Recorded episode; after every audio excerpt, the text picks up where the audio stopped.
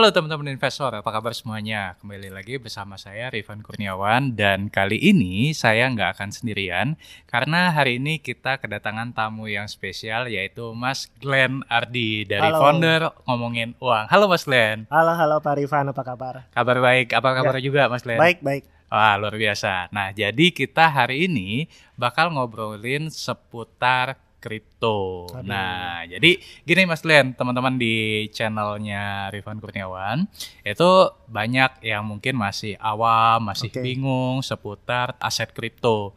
Nah, jadi eh, spesial di hari ini nih kita bakal coba ngobrol sama Mas Glenn ya, yang mungkin Mas Glenn bisa cerita lebih detail lagi nih nanti ke eh, teman-teman ya seputar kripto. Oke. Nah, sebelum kita mulai ngobrol-ngobrol soal kripto, mungkin boleh diceritain dulu nih, Mas Glenn, eh, Hmm. gimana sih awal mula channel ngomongin uang ini lahir? Oke, eh, jadi saya tuh bikin channel mungkin baru satu tahun lebih dikit ya, eh, bikin channel YouTube, kemudian berkembang eh, ke Instagram dan juga TikTok sesuai namanya sih sebenarnya eh, ngomongin uang ya kita ngomongin soal topik dunia keuangan di situ. Eh, kita bicara tentang investasi, kita bicara tentang ekonomi in general, kita bahas juga kripto, kita bahas juga tentang komoditas emas dan uh, banyak macamnya gitu. Kalau misalnya ditanya awal mulanya gimana sih? Awal mulanya sebenarnya dari mungkin akhir tahun 2019 ya.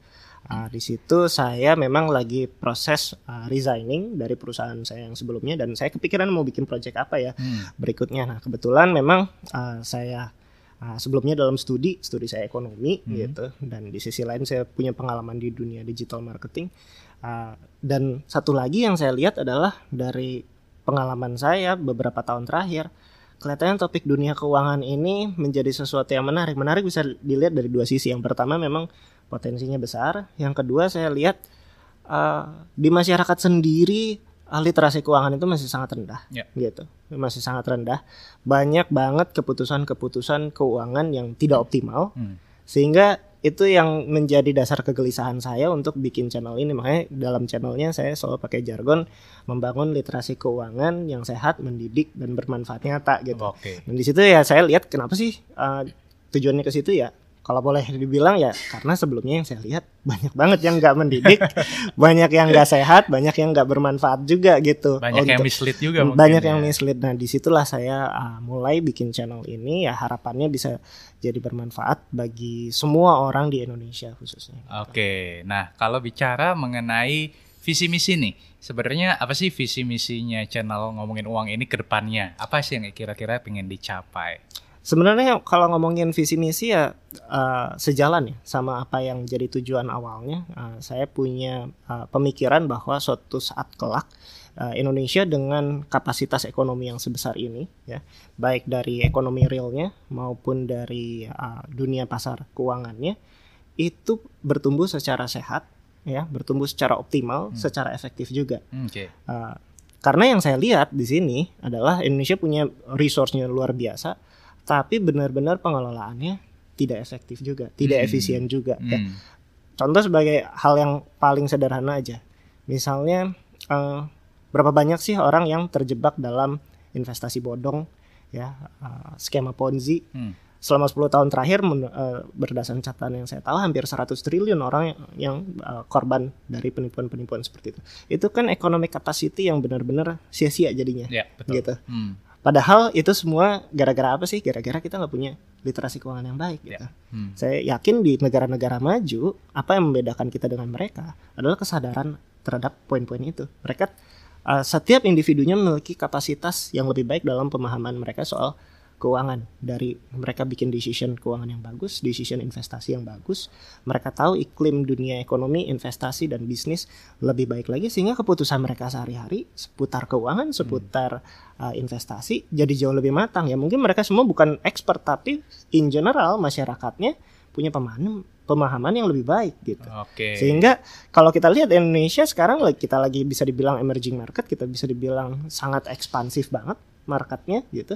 Tapi sumber daya manusianya siap nggak nih untuk Hmm. menyambut itu? Jangan sampai uang kita banyak, resource kita banyak, muter-muter ke elemen-elemen yang nggak penting atau elemen-elemen yang nggak produktif gitu Iya. gitu itu yang saya lihat uh, kalau bisa dibilang apa sih visi ngomongin uang Uh, saya pengen jadi bagian yang mengawal proses itu kedewasaan masyarakat Indonesia terhadap perspektif mereka seputar keuangan.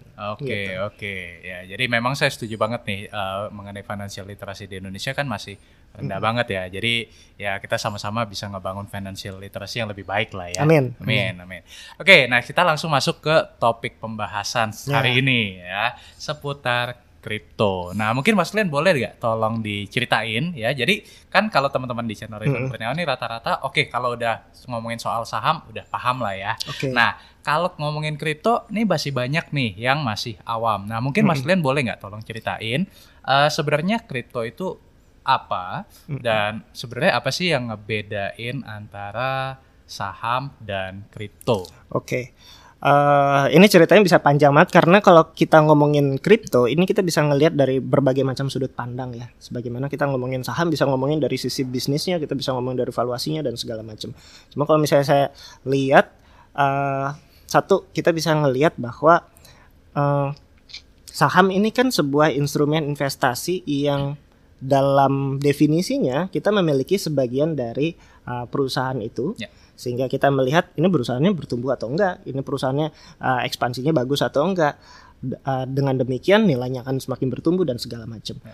Nah, dalam kripto itu ngelihatnya dalam perspektif yang berbeda hmm. karena di dalam kripto ini adalah sebuah apa ya, sebuah gerakan uh, dari komunitas-komunitas yang mencoba untuk membangun sebuah project di mana proyek itu harapannya memiliki adopsi yang besar hmm. ke depannya. Hmm. Sementara uh, jumlah dari orang yang bisa mengakses hmm. uh, dari katakanlah token atau koin itu semakin limited gitu. Okay. Nah, di situ yang sebenarnya mungkin bisa dilihat apa ya kalau kalau saham itu kan sesuatu yang udah well established ratusan tahun ya. Yeah. Sehingga kan kita bisa ngelihat sisi historicalnya itu sangat sangat matang gitu. Hmm. Kalau kita ngelihat underlyingnya asetnya, tangible-nya, uh, asetnya wah udah udah kita punya justifikasi yang be yang benar apakah kita lihat oh ini sebuah bisnis yang benar atau enggak ya, sebuah uh, apa ya bisa dibilang punya landasan yang oke okay nih asetnya liquidnya nih hmm. utangnya hmm. sehatnya nih gitu. Hmm semua elemen-elemen itu pasti tentunya uh, saham memiliki apa ya ruang analisis di situ. Ya. Sementara kalau kripto kita bisa ngelihatnya justru dari sudut pandang uh, apa ya? Ini adalah sebuah project yang baru aja dimulai gitu. Kalau hmm. ditanya apa nih uh, historicalnya lah kita baru juga mulai gitu gitu.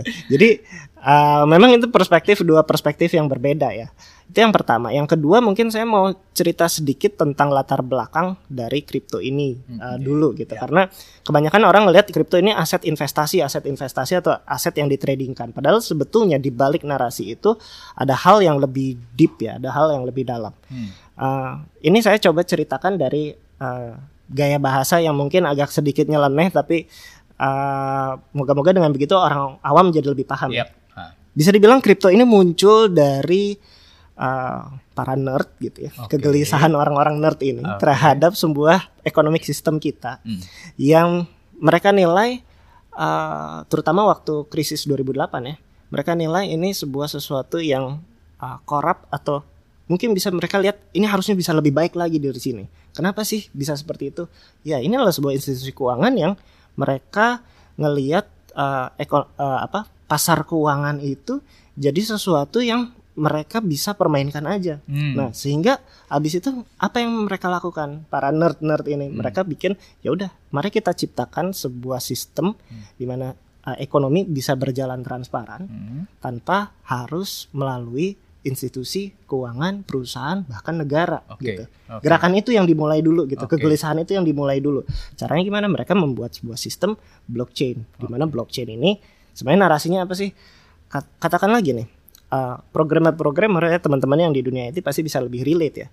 Gimana kalau misalnya kita bisa bikin sebuah aplikasi ya, katakanlah itu terkait dengan dunia keuangan atau aplikasi apa pun juga tanpa kita harus bergantung pada sebuah entitas, sebuah perusahaan, hmm. sebuah institusi, sebuah lembaga, bahkan sebuah negara itu bisa berjalan independen hmm. ya, bisa berjalan otomatis ya. Dan semua orang di seluruh dunia bisa pakai layanan itu hmm. ya Uh, di mana layanan itu bisa diverifikasinya gimana? Diverifikasinya bareng-bareng. Hmm. Jalur transfernya gimana? Dijagain bareng-bareng oleh orang-orang di seluruh dunia. Oke. Gitu. Jadi, Jadi desentralisasi maksudnya. Iya betul. Dari dari situ dulu spiritnya sebenarnya. Hmm. Karena dimulai dari spirit itu mereka membangun sebuah apa ya gimana dong kalau misalnya kita mau menggunakan layanan ini ya udah mereka menciptakan tokennya koinnya dan segala macam itu uh, ininya lah apa namanya aspek ekonominya nah orang-orang baru melihat ini menjadi sebuah terobosan nih hmm. di masa depan hmm. Bahwa uh, di masa depan bisa jadi sebuah layanan keuangan yang tersedia saat ini akan tersedia secara digital hmm. tanpa kita harus uh, bergantung kepercayaan pada sebuah institusi dan itu bisa dijalankan otomatis oleh algoritma gitu. Okay. Di situ kan orang-orang mungkin uh, mungkin da dalam pandangan yang uh, sifatnya apa ya? Hmm, mereka kepengen independen, benar-benar totally terbuka ya. Mereka pengen sebuah sistem yang private, mereka pengen sebuah sistem yang nggak uh, nggak bisa apa ya?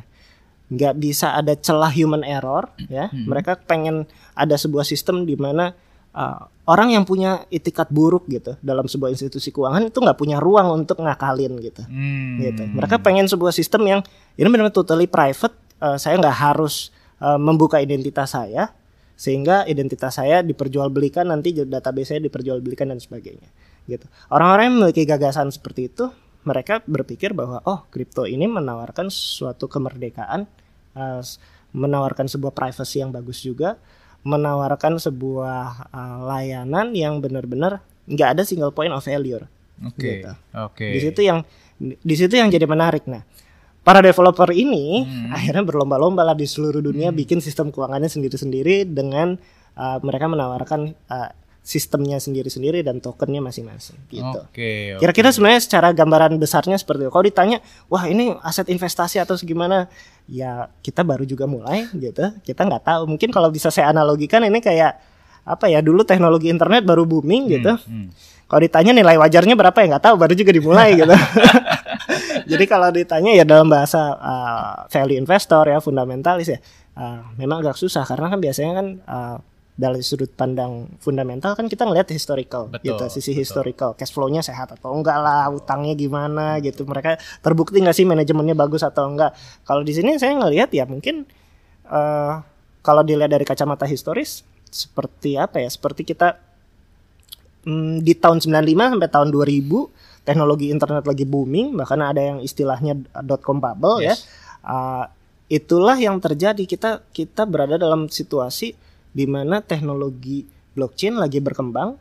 Nah, itu mungkin secara secara analogi bisa saya lihat bahwa teknologi internet waktu itu berkembang ya. Ada yang tetap bertahan sampai sekarang seperti Amazon ya, Google gitu, eBay dan segala macam. Cuma yang yang akhirnya waktu itu runtuh gitu ya, bangkrut ya banyak banget juga gitu. Nah, inilah yang saya lihat sih. Uh, teknologi blockchain lagi berkembang pesat. Saya yakin mungkin 20 tahun lagi nggak mungkin sih blockchain nggak ada hmm. nggak mungkin kripto nggak ada hmm. tapi pemainnya 20 tahun lagi kita nggak tahu siapa siapa hmm. yang benar-benar menjadi the next Amazon, the next Google, the next eBay yes, gitu. Yes. Karena bisa jadi ya si, kalau sekarang kita ngelihat semuanya bagus seolah-olah kan. Ya. Yeah. Jadi kalau saya tangkap dari yang tadi Mas Glenn ngomongin ya, hmm. kalau kita relate ke dotcom bubble, memang kan kalau kita ingat uh, waktu dotcom bubble itu kan ada perusahaan-perusahaan yang valuasinya gila-gilaan. Betul. Ya, tapi 20 tahun berselang ya ada perusahaan-perusahaan yang tetap established dan bahkan makin growing, tapi ada juga perusahaan-perusahaan.com yang kemudian collapse. Banyak nah, banget ya. Banyak, banyak banget. Ya. banget. Ya. Nah, apakah hal yang sama menurut Mas Glenn uh, dengan banyaknya uh, apa uh, koin-koin yang bermunculan saat ini juga akan demikian. Kalau kita bicara let's say misalkan 10 tahun ke depan deh. Berarti misalkan dari banyaknya uh, koin ini apakah menurut Mas Glenn juga akan ada koin-koin yang akan tetap meningkat uh, harganya atau value-nya di masa yang akan datang dan ada juga yang akan collapse. Ya, saya saya lihat seperti itu, tapi saya nggak berani bilang 10 tahun ya. Bisa hmm. jadi time frame-nya mungkin lebih panjang lagi gitu. Oh, okay. Tapi saya lihat bahwa uh, saat ini teknologi blockchain itu sesuatu yang inevitable, ya. sesuatu yeah. yang nggak mungkin bisa dihindarkan lagi, nggak mungkin oh blockchain nggak ada gitu, nggak mungkin karena user base-nya udah banyak, kita bisa menikmati layanannya uh, para developer juga semakin giat mengembangkan itu bahkan ada akademi-akademinya. Ini menjadi sebuah terobosan teknologi baru yang udah menjadi bagian dari masa depan. Ini cuma masalah waktu aja menjadi pemain signifikan dalam industri financial.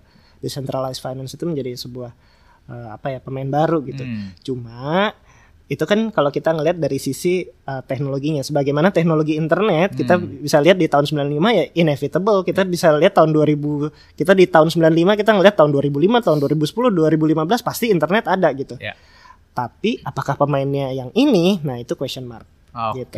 itu question mark gitu jadi Oke. mungkin kita sekarang adalah uh, saat di mana kita ngelihat wah ini semua kelihatannya bagus ya sebagaimana dulu ketika dotcom bubble kelihatannya semua perusahaan dotcom ini bagus Hmm. menjanjikan tapi kita harus lebih jeli nih mana yang benar-benar punya uh, orang-orang yang uh, developer yang bagus yang dedicated yang punya manajemen sistem yang bagus yang berdedikasi terhadap projectnya yang benar-benar punya real use case yang nyata yang akhirnya menjadi Google yang akhirnya nanti The next menjadi Google, the next Amazon. Amazon. atau e- even Yahoo gitu ya walaupun nggak sebesar dulu tapi Yahoo kan berhasil survive di uh, dotcom bubble itu dan menjadi besar gitu selama 5-10 tahun gitu. Oke, nah bicara mengenai tadi ada kemungkinan koin-koin yang tetap akan uh, going ke depannya dan mungkin Hmm. juga akan ada koin-koin yang ya jatuh lah nilainya. Nah, kalau menurut Mas Glenn sendiri dan mungkin Hmm. boleh di-share ke teman-teman di sini eh, tips-tips apa aja yang perlu kita pelajari kalau misalkan kita ingin menaruh uang kita di eh, aset kripto. Jadi misalkan nih Hmm. oh apa namanya oh yang ini bakal naik nih di masa yang akan datang yang ini kayaknya malah akan jatuh nih Hmm. nah apa Oke. sih tips-tipsnya Ini kan karena channelnya Pak Rifan ya, kebanyakan semua fundamental dan value investor juga atau growth investor. Jadi saya terangin juga dengan kosakata itu. Ya. Sebenarnya eh, berapa banyak uang yang kita taruh itu seber, eh, se- seiring dengan seberapa besar waktu kita yang mau kita alokasikan untuk mempelajari itu oke gitu. Nah ini banyak orang yang punya apa ya dikotomi yang berbeda antara uh, oh value investor atau growth investor ini pasti nggak akan taruh uangnya di kripto atau di bitcoin gitu. Dari pengalaman saya justru uh, nggak seperti itu. Saya punya kenal satu sesepuh bitcoin gitu ya di Indonesia yang udah taruh bitcoin dari 2012 2013. Kalau ditanya "Ah, kenapa sih taruh di bitcoin kan itu spekulatif. Hah kata siapa spekulatif? Kalau gitu kenapa kamu taruh di situ? Ya karena saya tahu apa yang saya beli. Gitu. Hmm. Saya uh, orang dia orang yang memang memahami kri- kriptografi, dia mengerti sudut pandang ekonominya, dia mengerti uh, teknologinya dan dia melihat value di situ Hmm, gitu. hmm. Dan dia me- uh, dia bisa ekstrapolasi ke depan bahwa ini adalah sesuatu yang um, bisa bernilai besar di masa mendatang dan akhirnya dia dollar cost averaging Bitcoin dari Hmm. dari awal Hmm, gitu. Dia melihat beli itu. terus, beli. Dia beli terus, dia beli terus. Bahkan dia bilang siapa favoritnya? Favorit saya Warren Buffett gitu. Hah? Padahal kan Warren Buffett dulu nggak nggak suka sama Bitcoin. Maksudnya uh, dia bilang Bitcoin uh, nggak punya underlying asset apa Yes. segala macam. Tapi ya dia bilang, loh saya kan ngelihat Warren Buffett dari satu sudut pandang. Kita berinvestasi pada apa yang kita ketahui. Saya tahu Bitcoin ini memang bagus Hmm. dan di- dia memang uh, j- bisa programming dan segala macam. Hmm. Dan saya lihat ya favorit saya tetap Warren Buffett dalam prinsip itu. Dan saya dia, dia jadi kaya raya karena mengikuti prinsip itu, gitu. Oke. Di situ yang saya lihat uh, dia memang ngulik uh, cryptocurrency itu benar-benar luar biasa uh, sehingga saya kalau bilang berapa persen sih yang dialokasikan ya bergantung sama seberapa besar kamu mengalokasikan waktu untuk mempelajarinya. Oke. gitu. Oke. Di situ kalau mungkin ma- masih ah mau coba-coba apa segala macam ya kecil aja. ya, uang dingin aja lah gitu karena mungkin kalau udah lagi bullish period gini banyak yang taruh uang kecil pun bisa jadi besar Hmm, gitu. Oke. Eh, ya kalau itu sih saya nggak berani bicara banyak ya karena ya anggap aja kalau misalnya kita taruh let's say 1 juta, 2 juta, 3 juta sampai 5 juta, ada yang bisa sampai benar-benar ratusan juta dengan Iya. modal seperti itu. Tapi kalau misalnya eh, gagal berapa ya? Segagal-gagalnya berapa sih? Minus 50%, minus 90% ya eh, hilangnya paling di berapa? 3 juta, 4 juta, 5 juta gitu. Hmm. Tapi dia punya potensi growth yang benar-benar sampai ratusan juta bahkan miliaran gitu. Tapi itu kan pada periode saat ini ya, Ya. ketika bullish period seperti ini. Ya. Nah, jadi kalau misalnya ditanya berapa sih alokasinya? Ya pakai uang dingin aja kalau memang belum paham Oke. gitu. Pakai uang dingin aja untuk untuk eh, ya setengah berspekulasi ya mungkin ya. Tapi seiring berjalannya waktu kalau memang serius dipelajari, eh, kalau memang serius pengen tahu sebenarnya proyeknya apa karena perkembangan kripto eh, itu real time ya, Hmm. transparan juga. Hmm. Tiap detik kita bisa tahu gitu ya. Di GitHub kita bisa lihat Uh, kita bisa lihat juga di uh, ya di forum-forum ya uh, dan bahkan di Twitter juga kita bisa lihat perkembangannya benar transparan. Semua teknologi blockchain itu kita bisa verifikasi, bisa lihat. Uh, ya tentu dengan sedikit pengetahuan tentang IT gitu, tapi itu sesuatu uh, protokol yang benar-benar transparan. Jadi orang orang-orang kalau misalnya yang uh, bisa dikatakan investor gitu ya di kripto, mereka benar-benar ngecek gitu. Oke, jadi kalau yang saya coba tangkap tadi dari yang Mas Glenn coba sampaikan adalah untuk alokasi dananya nih ya balik lagi bergantung pada tingkat pemahaman si investor tersebut. Betul. Jangan sampai kalau misalkan nih kita juga belum paham dan hmm. ya kita cuma dengar kata teman bagus gitu ya. Kemudian langsung kita uh, alokasikan hampir semua aset yang kita hmm. punyai di kripto itu hmm. mungkin nggak disarankan. Betul. Tapi kalau misalkan teman-teman udah deep down, udah deep research ya, ya. mungkin dan silakan. dan mengawal seiring berjalannya waktu ya karena kan mengawal ini sisi, sisi historisnya kan sedikit ya paling berapa sih yang punya sisi historis panjang paling cuma Bitcoin sama Ethereum hmm. gitu yang lainnya juga dalam tanda kutip masih kemarin sore okay. jadi kalau bisa dibilang saat ini balik lagi ketika dot com bubble kita mau mencari the next Amazon the next Google nih hmm. caranya gimana ya udah kita pakai uang dingin dulu, hmm. kita kawal projectnya. Hmm. Bener nggak sih developernya dedicated nggak sih sama projectnya? Dia janjiin apa uh, di white papernya? Beneran dipenuhi nggak sih? Hmm. Gitu. Makin dipenuhi, makin kita uh, investasi lagi. Okay. Ternyata uh, dari teknologi yang dijanjikan ya, ternyata beneran dikeluarin diverifikasi lah uh, uh, juga sama yang lain. Ternyata bener bisa terrealisasi bener nggak sih layanannya bisa sangat murah gitu? Bener nggak sih kecepatan transfernya bisa sangat cepat dan segala macam semua itu datanya memang bisa kita lihat hmm. real time gitu. Ketika itu bisa kita verifikasi tambahin lagi. Dan, oh, dan seterusnya. okay. itu baru metodologi yang benar. Menurut saya punya satu bentuk apa ya? Kesadaran dan pertanggungjawaban yang lebih baik daripada sekedar spekulasi gitu. Okay. Dan saya lihat yang beneran kaya dengan cara kayak gitu. Oke, okay, gitu. yang saya tangkap nih dari Mas Glenn, coba kalau misalkan supaya teman-teman di sini lebih paham ya. Misalkan gini Mas Glenn. Contoh nih, misalkan hmm. saya punya uang 100 juta hmm. misalkan gitu ya. Dan kemudian uh, uang dingin itu semua. Uang dingin, uang, uang dingin, dingin ya. 100 juta ya, bukan bukan bukan bukan semua aset ya. Bukan uang dapur. Bukan uang dapur ya. Uang dingin 100 juta ya yang mau saya invest uh, apa saya investasikan atau saya tempatkan di aset kripto. Hmm. Nah, kalau yang saya tangkap dari uh, penjelasan Mas Len tadi misalkan gini, dari 100 juta mungkin saya allocate misalkan ke beberapa koin gitu ya yang saya udah research. Bisa. Contoh misalkan 5 juta, 5 juta, 5 juta, 5 juta Bisa. gitu kan ya. Kemudian kita kawal. Kita hmm. kawal hmm. proyeknya, kemudian sampai misalkan bener gak nih yang sesuai dengan white papernya. Oh kalau misalkan ternyata oh bener nih, kita tambahin lagi kurang lebih seperti, kurang seperti lebih itu. Seperti itu ya. Ya yang bisa dibilang ya. seperti itu. Itu salah satu yang ini. Memang dalam uh, kripto ya sebenarnya sama ya. Kayak saham juga banyak metode, banyak style juga. Kalau ditanya spekulannya memang nggak ada ya, justru banyak banget gitu ya. justru banyak banget. Jadi ada juga yang tipikal yang mereka ah ya udah uh, mereka benar-benar totally berspekulasi, mereka tanam banyak gitu. Hmm. Dan akhirnya mendulang profit yang besar-besaran uh, dan memang nyata itu bisa terjadi. Tapi kan ya uh, itu uh, terjadi ketika saat ini lagi bullish period gitu. Coba mereka ketika 2009 uh, 2018 mereka melakukan itu kan nggak nggak bisa juga gitu. Jadi ya kalau kita ngelihat memang sah, uh, apa kripto belum panjang ya, tapi dalam 10 tahun ini ya kita bisa ngelihat ini semua siklus yang cyclical. Oke. Okay, gitu. okay. Ini siklus yang uh, berkali-kali berulang-ulang terus gitu. Makanya kalau orang ditanyain Glenn itu kripto bubble nggak ya? Nah ini saya juga bingung jawabannya. Nah, kenapa bubble? Karena pertama dari 2011, 2013, 2015, 2017 semua orang bilangnya bubble, bubble, bubble.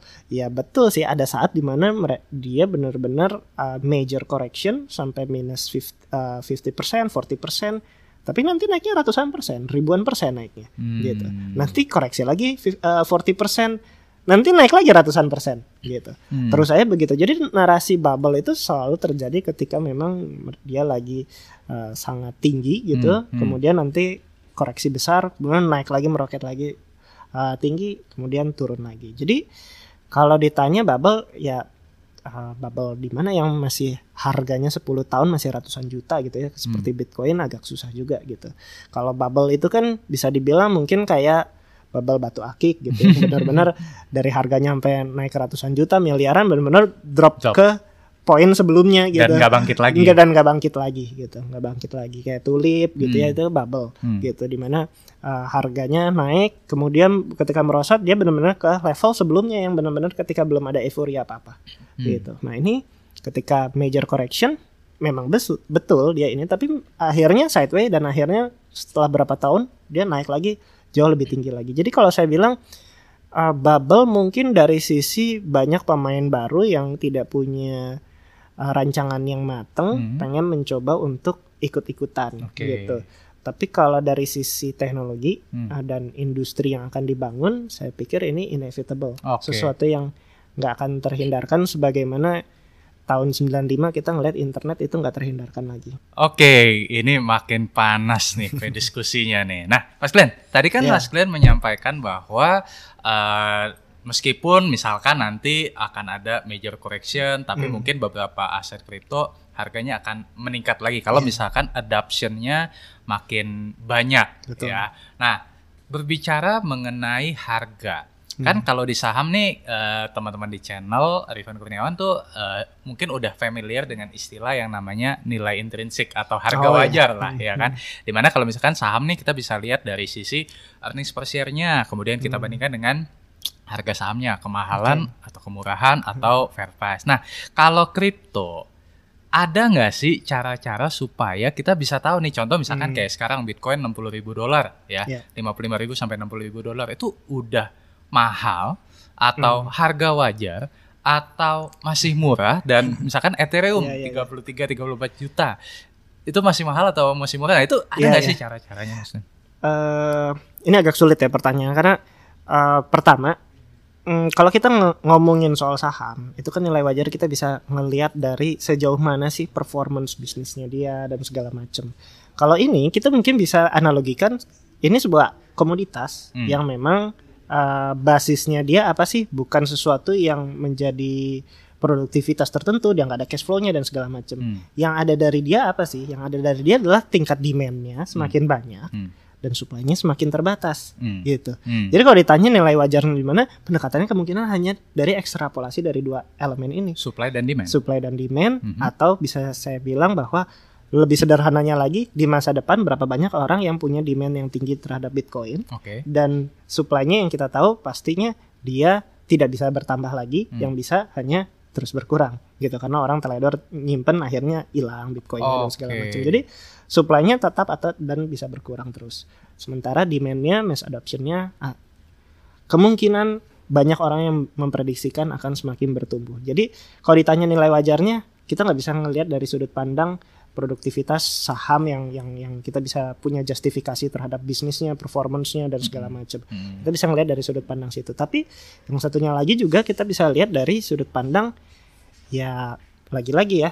Eh, kalau misalnya saya analogikan sama Amazon di tahun Hmm. 2000 gitu, kalau ditanya nih Jeff Bezos waktu zaman itu berapa nilai wajar Amazon, jadi dia bilang mana gua tahu gitu, gua nggak tahu baru juga mulai gitu, profit juga belum gitu pada saat itu kan dia belum profit gitu, jadi Yeah. dia bilang pasti ya nggak tahu, ya pokoknya saya membangun sebuah mekanisme sistem dengan harapan apa? Dengan harapan mass adoptionnya semakin besar, ya.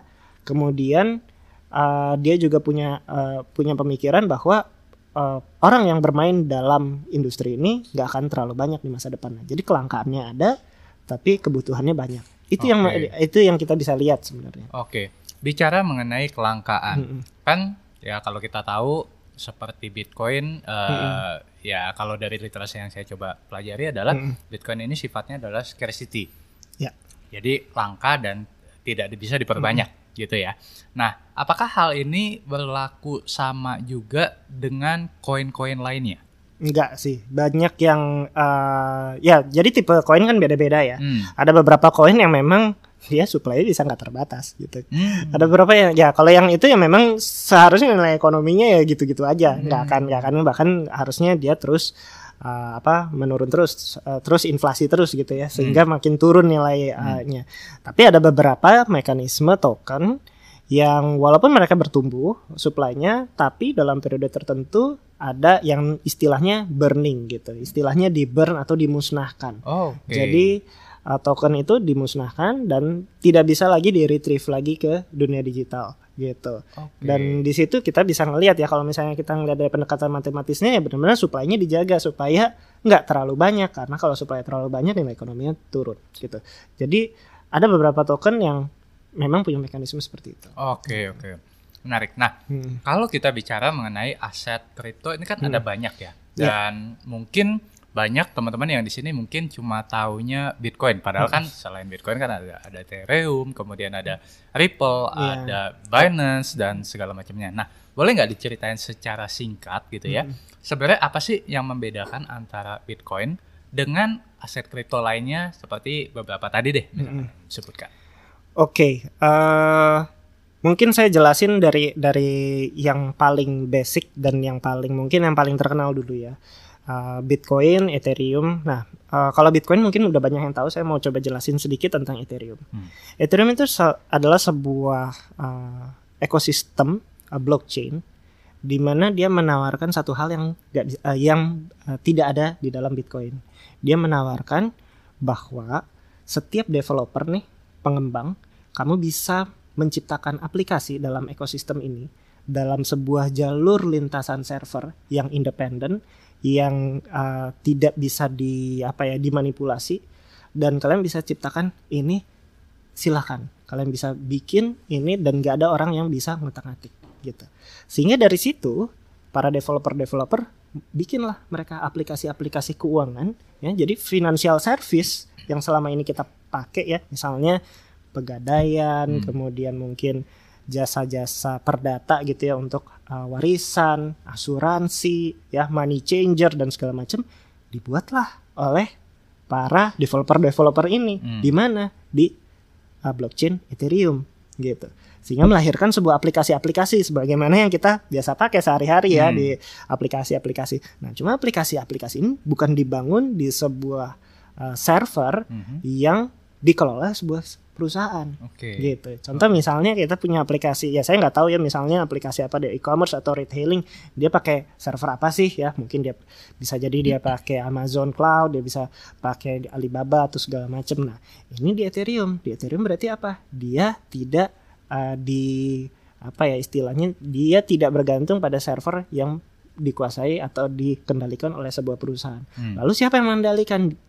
Dikendalikannya oleh bareng-bareng oleh Hmm. para miners gitu bisa dibilang. Oke. Ya kalau ditanya orang VGA kok jadi mahal ya sebenarnya itu menjadi jalur lintasan dan verifikasi dari data transfer di uh, blockchain seluruh dunia.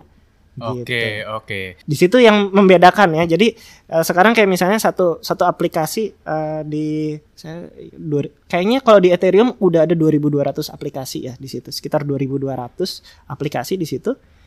Uh, contoh misalnya yang real use case yang nyata gitu ya. Ada satu aplikasi bisa buat money changer misalnya.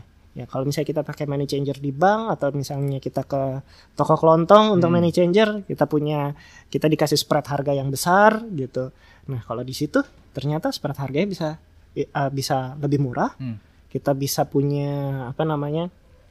data transfer yang lebih cepat Hmm. gitu. Hmm. Kemudian pilihannya juga lebih banyak, supply-nya lebih banyak gitu. Hmm. Di situ kita bisa ngeliat kan, wah ternyata saya bisa nuker rupiah saya ke USD, bisa nuker ke uh, GBP atau kita bisa nuker ke euro dan uh, instantly dengan uh, harga yang lebih murah Oke. kayak gitu. Itu itu gagasan besarnya ya, tapi secara teknis banyak lagi pesaingnya yang lain gitu. Misalnya Binance uh, sebagai exchange dia membangun sebuah ekosistem yang bisa uh, menjadi padadannya Ethereum gitu di Binance Smart Chain gitu.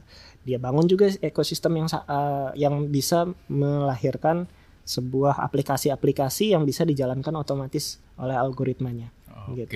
oke. Kira- Kira-kira kayak gitu. Jadi Ya. persaingannya Mulai di situ sih. Iya, iya. Persaingannya di situ gitu. Jadi Binance punya, punya melahirkan aplikasinya, e- uh, Ethereum komunitas Ethereum punya aplikasinya juga dan mereka bersaing mana nih yang layanan I see. lebih baik yang bisa menawarkan uh, harga atau istilahnya gas fee lebih murah, I data see. transfer yang lebih cepat I gitu see. dan segala macam gitu. Kira-kira seperti itu sih sebenarnya. Oke, oke. Nah, kalau kita bicara mengenai keamanan. Mm-mm. Nah, mungkin kan kalau teman-teman di channel uh, Rikon Kurniawan nih ya mungkin udah familiar kalau misalkan kita mau investasi di saham kan kita dana kita itu ada di RDN. Betul. Ya RDN kan Mm-mm. atas nama kita masing-masing nih. Ya, Misalkan atas nama Rifan, gitu. atas Mm. Iya, di Bank Kustodian atas nama atas nama Rifan, atas nama Glenn gitu ya.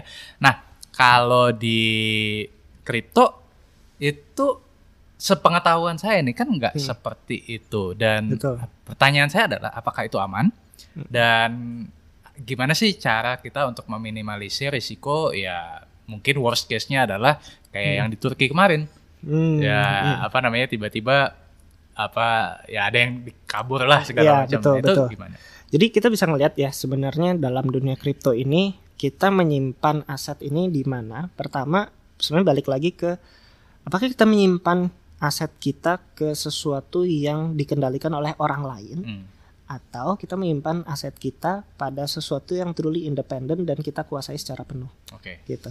Dan dua hal itu menjadi sebuah landasan keamanan yang berbeda. Contoh misalnya kalau kita taruh di exchange, Hmm. ya kita taruh di ya katakanlah mau di Binance, di Indodax, di, di mana-mana, itu berarti kita mempercayakan aset kita memang di perusahaan itu, oke gitu. oke Itu salah satu cara storage uh, apa uh, aset kriptonya ya Hmm. di situ.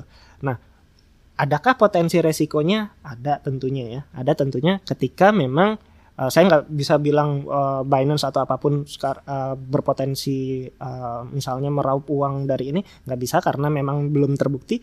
Tapi ada potensi di mana ya exchange itu bisa uh, melakukan tindakan-tindakan yang uh, nggak bertanggung jawab atau ada hacker yang bisa masuk Hmm, ke dalam sistemnya mereka sehingga bisa mengambil aset kripto di dalam uh, exchange tersebut. oke gitu. oke. Nah, itu adalah level keamanan yang pertama ya, di mana kita menyimpan uangnya di exchange. Hmm, Tapi kalau yang uh, saya tahu pemain-pemain yang punya aset yang uh, aset kripto yang luar biasa banyak, mereka nggak simpan di exchange, Oke. gitu. Mereka simpannya di wallet. Walletnya juga wallet murni, di mana walletnya itu nggak bergantung atau dikuasai oleh perusahaan mana pun, oke gitu. walletnya itu di mana atau seperti apa Walletnya wallet digital, kita bisa pakai let's say apa ya blockchain info atau kita pakai MetaMask, kita bisa pakai Trezor dan segala macam. Nah, istilahnya eh, itu adalah sebuah eh, apa ya analoginya tuh kita menjadi bank bagi diri kita sendiri. Kita Hmm. bertanggung jawab terhadap aset eh, aset yang kita miliki itu sendiri gitu. Hmm, Ketika kita taruh di wallet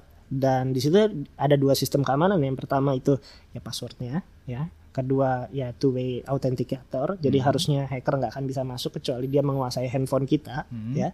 Kedua adalah 12 kata kunci atau yang biasa disebut backup seed atau Hmm. private key. Itu Hmm. 12 kata kunci itu. hmm. Nah, eh kitalah yang sebenarnya punya pertanggungjawaban untuk menjaga itu Hmm. gitu. Jadi kalau misalnya itu kita benar-benar jaga, kita nggak sembarangan misalnya 12 private key itu kita taruh di digital, misalnya kita taruh di notepad kita, kita taruh sembarangan di mana deh eh, kita sering ketik itu di mana-mana kita bisa kena phishing atau kita taruh eh, kita bisa salah download aplikasi yang palsu Hmm, ya bisa jadi hacker bisa jebol Hmm. masuk gitu. Tapi Hmm. kalau kita pakai sebuah apa ya, sebuah prinsip uh, kehati-hatian dalam menjaga wallet digital kita, ya sebetulnya itu benar-benar aman I gitu. see, Benar-benar aman I see. gitu. Jadi ditanya aman atau enggak tergantung sih. Kalau misalnya uh, kebanyakan tidak akhirnya kripto itu kecuri karena apa sih? Karena keteledoran user itu sendiri. Oke, Gitu. I see, I see. Ini menarik banget nih supaya teman-teman ya juga lebih aware lah ya supaya ya risikonya lebih rendah gitu ya. Oke, masih berbicara mengenai keamanan nih. Mm-mm. Nah, kalau ya kita tahu kan banyak negara yang sekarang ini masih dalam tanda kutip melarang lah ya, melarang em, apa namanya peredaran dari kripto. Iya. Ya, eh, Indonesia kayaknya termasuk juga ya. Kayaknya. Enggak sih. Kalau ya? Indonesia kita udah ada uh, payung legalnya di bawah Bapepti. Jadi oh ya, uh, kripto dianggap sebagai bentuk komoditas yang diperdagangkan, diperjualbelikan secara legal di bawah legal standingnya itu Oke. adalah Bapepti gitu. Oke. Tapi dia bukan aset keuangan yang boleh dipakai untuk ah bertransaksi. iya itu gitu. maksudnya. Ya. Gitu. Nah, kalau menurut Mas Glenn sendiri, em, apakah kripto ini akan bisa diintervensi oleh pemerintah? Hmm. Ya, sampai sejauh mana intervensinya dan kalau iya apa dampaknya? Karena ada juga nih Hmm. teo apa kalau saya coba dengar dari beberapa berita ada yang bilang misalkan kayak The Fed, Mm-mm. The Fed akan printing money Heeh. sebanyak-banyaknya dan kemudian diserap Bitcoinnya tadi ya. Nah, itu dampaknya seperti apa? Oke, ini menarik sih karena bisa jadi ceritanya ke mana-mana ya. Hmm. Cuma eh, mungkin di sini kita bisa lihat kalau tadi ngomongin the Fed printing money terus diserap Bitcoin eh, mungkin bisa, tapi prosesnya akan sangat panjang karena koin ba- baru tahun eh, dua 2100-an baru baru akhirnya bisa ditambang semuanya. Hmm. Eh, tapi di sisi lainnya sebenarnya crypto is not all about Bitcoin juga Oke. gitu. Eh, di sisi lain kalau kita ngelihat sejauh mana sih intervensi pemerintah ini untuk eh, kripto, kita bisa ngelihat dari beberapa sisi ya. Pertama, hmm, kripto ini ber- bisa berjalan dengan atau tanpa eh, Pemerintah. pe- pemerintah itu punya punya kewenangan Oke. gitu. Bahkan istilahnya nih ya, kalau misalnya orang yang benar-benar eh, deep banget soal Bitcoin, Bitcoin ini udah ada storage-nya di satelit gitu. Oke. Sehingga apa kalau misalnya istilahnya terjadi perang dunia kan misalnya internet storage-nya di mana sih? Storage-nya bisa ada di Antartika, ada di mana segala macam untuk menghindari perang. Bitcoin juga storage-nya udah di level yang sangat aman. Kita bisa restore bahkan tanpa koneksi internet dengan protokol tertentu Oke. gitu. Oh, Sampai sedip itu. Oke. Jadi level privacy-nya kripto ini sudah sangat dalam gitu. Katakanlah uh, ada orang yang memang pengen tahu, oh kamu ini ya apa namanya uh, punya Bitcoin, saya pengen lihat berapa gitu. Kalau dia bisa menjaga uh, private key walletnya dengan sangat baik ya, itu nggak akan bisa diambil. Kecuali kita bisa kita bisa baca pikiran orang itu, brain scan orang itu passwordnya berapa gitu ya. Oke, Kecuali di oke. level yang kayak gitu ya di Oke. film-film uh, fiksi gitu ya. Iya. Tapi di dunia nyata uh, Bitcoin itu benar-benar bisa diaplikasikan uh, karena uh, bukan Bitcoin, kripto bisa diaplikasikan benar-benar truly independent dan merdeka secara finansial Oke. gitu. Kapasitas untuk melarang kripto itu ya bisa dibilang sangat sulit sekali kecuali benar-benar diktatorship yang menggerbek semua orang mana nih ada yang nambang nggak Hmm. gitu eh, sampai ke level itu eh, sulit sekali lah Hmm, gitu untuk hmm. untuk nge-shutdown gitu ya. Tapi di sisi lain memang eh, komunitas kripto sendiri berpikir bahwa ini adalah satu bentuk sesuatu yang ditawarkan oleh komunitas gitu. Sesuatu yang ditawarkan bahwa eh kita bisa loh bikin sebuah eh, aplikasi financial system yang eh, cepat, murah, truly independent, private, transparan juga Hmm. Uh, dan kita bisa bangun sistem yang benar-benar lebih dalam tanda kutip lebih jujur gitu Hmm. lebih jujur Hmm. dan semua orang bisa ngelihat dan bisa verifikasi bareng-bareng di situ yang uh, kita lihat bahwa uh, sebenarnya dari so no reason untuk uh, terlalu kayak takut wah ini Bitcoin akan mengancam atau uh, seperti apa gitu ini sebenarnya menurut saya uh, kita cuma ngelihat perspektifnya aja dari mana Hmm. ini kayak, kayak adalah sebuah teknologi yang uh, orang lain pasti akan selalu ada yang membutuhkan itu. Itu kita nggak bisa shutdown itu. Hmm, I Gitu. see, I see. Nah, ini sedikit keluar dari pembahasan kripto tapi Hmm. masih berhubungan. Ya. Kita tahu kan sekarang selain kripto juga lagi banyak diomongin tentang NFT.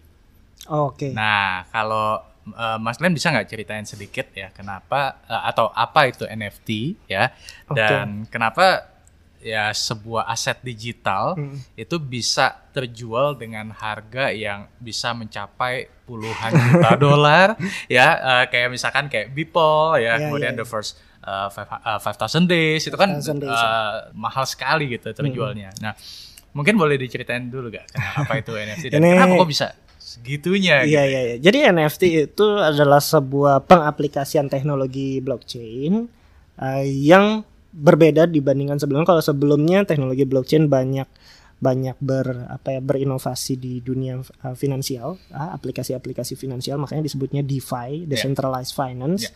Nah, NFT ini adalah satu bentuk uh, ya gerakan di luar non financial tapi mungkin lebih mengarah pada uh, apa ya? Hmm, crypto art, ya komunitas dan segala macam. Nah ini sebenarnya agak teknis ya. Kalau saya mau ngomongin NFT itu seperti apa sih? NFT itu kan singkatan dari non fungible token, Token. gitu. Nah kenapa ada non fungible? Karena ada fungible token gitu. Ya.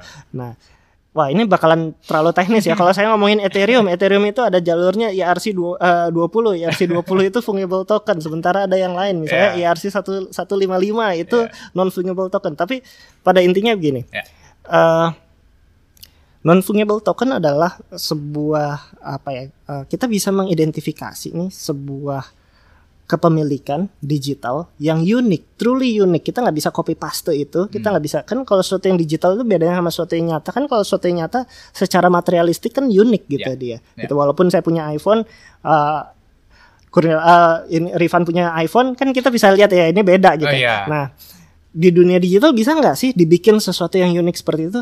Ternyata bisa dalam blockchain. Hmm. Nah, pengaplikasiannya bisa ke mana-mana Hmm. Dengan mengidentifikasikan sebuah Hmm. uh, apa sebuah yang un- uh, sesuatu uh, apa ya entitas digital yang unik ini I gitu. see. Pertama ya di dunia seni itu bisa menjadi sebuah aplikasi tertentu. Hmm. Kedua di, di industri game juga kan Hmm. banyak industri game yang dia kepengen dong punya rare item Hmm. gitu. Hmm. Kemudian uh, di beberapa uh, bentuk apa ya?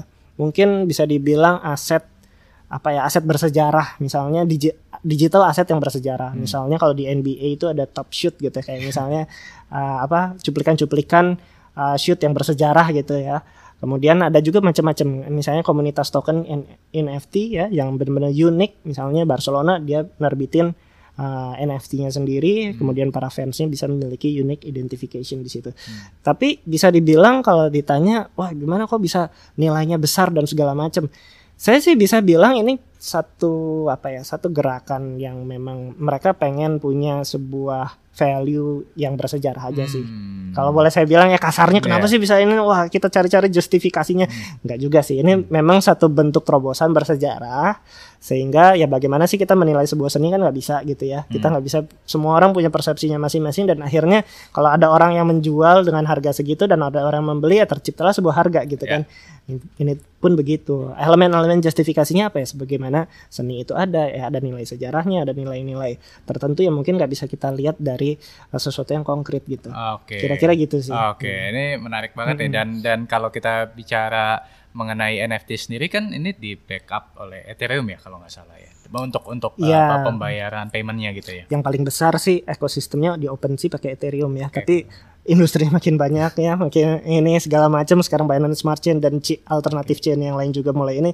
Tapi umumnya yang sekarang lagi besar itu memang uh, di Ethereum. Oke, gitu. oke. Oke, nah gini, ini udah udah udah panas banget nih otak Ya. nih. Tapi moga-moga ini bisa jadi sesi yang bermanfaat, bermanfaat buat Iya, teman-teman. Nah, eh, terakhir nih Mas Len, Mm-mm. ada nggak eh, closing statement buat teman-teman ya di yang lagi nonton di channel ini ya kalau misalkan mereka mau menempatkan aset di kripto do and don'ts-nya mungkin ya Oke. atau tips-tipsnya apa mungkin dari Mas Len eh, mungkin bisa sampaikan.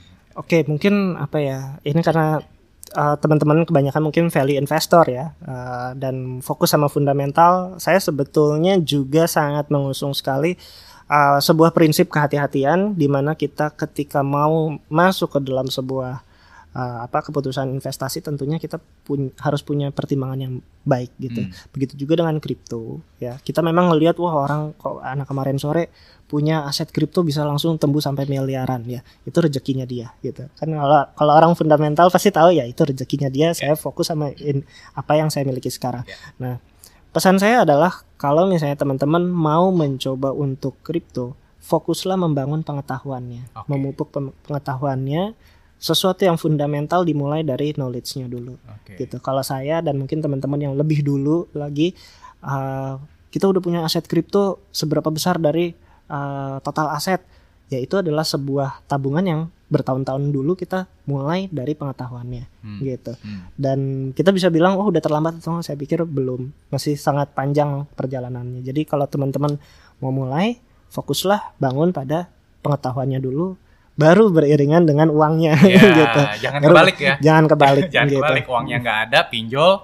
Tahu-tahu udah kacau deh. ada koreksi, nggak kuat Hmm. mental, ya terjadi Betul. hal-hal yang tidak diinginkan takutnya ya. Betul. Oke, oke itu tadi eh, obrolan kita teman-teman dengan Mas Glenn, founder dari ngomongin uang. Semoga kasih insight ya buat teman-teman semua. Eh, mungkin kita rekap sedikit kali ya supaya. Boleh, ini dari obrolan yang satu eh, apa satu hampir apa satu jam ini. Oh, udah satu jam Satu ya? jam. Aduh. Kasihan editornya ini. Nah, kalau saya coba tangkap tadi beberapa poin yang menarik dari diskusi kita adalah pertama, eh, kalau kita bicara mengenai eh, kripto gitu ya. Kripto ini dibangun atau diciptakan berdasarkan dari keinginan komunitas-komunitas atau tadi bahasanya adalah nerd-nerd yang memiliki kegelisahan ya betul. atas eh, regula- ya regulasi financial system Regulasi yang terlalu system. tersentralisasi gitu. Oke, ya jadi awalnya dari situ tuh ya. Hmm. Jadi teman-teman udah dapat gambaran ya. Kemudian tadi kita juga bicara eh, bahwa yang namanya eh, kripto itu juga nggak nggak melulu hanya Bitcoin ya. Betul. Ada beberapa eh, koin lainnya. Nah, tadi pesan dari Mas Glenn yang saya coba tangkap adalah eh, kita perlu kawal ya. Hmm. Kita perlu kawal si eh, pengembangan-pengembangan kripto ini karena tadi ya bisa jadi ini seperti dot com bubble di mana dot com bubble itu ada yang sampai dengan saat ini juga akan terus sustain dan survive dan bahkan eh, terus meningkat gitu Betul. ya. Tapi nggak sedikit juga yang akhirnya turun dan kemudian nggak bisa bangkit lagi. Betul. Demikian pula dengan aset kripto. Ya, kita nggak tahu nih misalkan 10 tahun atau 20 tahun lagi siapa nih yang bakal bertahan dan siapa yang bakal jatuh. Nah, Hmm. itu yang makanya tadi Mas Glenn coba sampaikan adalah fokus ke pengetahuannya Betul. seperti itu ya. Dan kemudian tadi berbicara mengenai keamanan. Ya, tadi Mas Glenn juga udah sampaikan tips-tipsnya ya, coba di wallet murni seperti itu ya. Kemudian oh tadi ya kalau misalkan eh, pemerintah intervensi ya mungkin nggak nggak terlalu ya tadi ya. Ya agak agak sulit karena memang ini sebuah pengembangan yang truly independen ya. Saya Hmm. juga bingung kalau misalnya saya pemerintah gimana nih cara saya nge-shutdown udah. Oke. Udah udah enggak secara teknis udah hampir mustahil. Oke, oke. Itu tadi eh, obrolan kita ya semoga bermanfaat. Oh, kalau misalkan mau kontak ke Mas Glenn nanti mau eh, ke mana? Eh, channelnya? Di channel ngomongin uang aja, lihat-lihat di situ moga-moga video-videonya bermanfaat ya. Page Instagramnya juga cukup aktif, setiap hari kita posting. Oke, thank you Mas Glenn. Thank you Ya, buat oke. ini ya, buat sharingnya. Sampai ketemu di video-video berikutnya. Bye bye.